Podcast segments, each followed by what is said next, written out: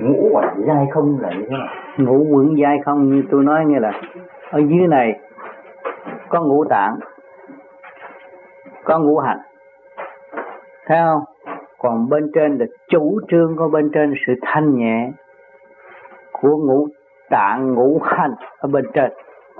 Thì nó biến hóa vô cùng. Được kêu bằng dai không. Nó nhẹ tới vậy đó. Cho nên người mà đi ra được thì trong nháy mắt người ta tới nơi nó nhờ cái ngũ quẩn dai không nó mới đi dễ dãi.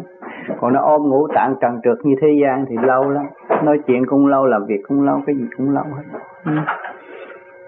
vậy là cái điện của ngũ tạng khi lên đến bộ đầu thì nó hóa thành ngũ quẩn. Ừ, ngũ quẩn là trên bộ đầu mình.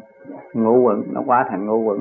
Ngũ quẩn cái đó nó cũng từ chủ trương của của ngũ tạng và ngũ hành của cơ thể. Cũng như bộ đầu cặp mắt cặp tai, cái miệng, lỗ mũi là ngũ quẩn. Nhưng mà đi lên trên nó dai không? Cho nên khi ngồi thiền, chúng ta ngồi thiền cũng như mất cả cái đầu ngũ quẩn dai không? Không còn cái đầu nữa.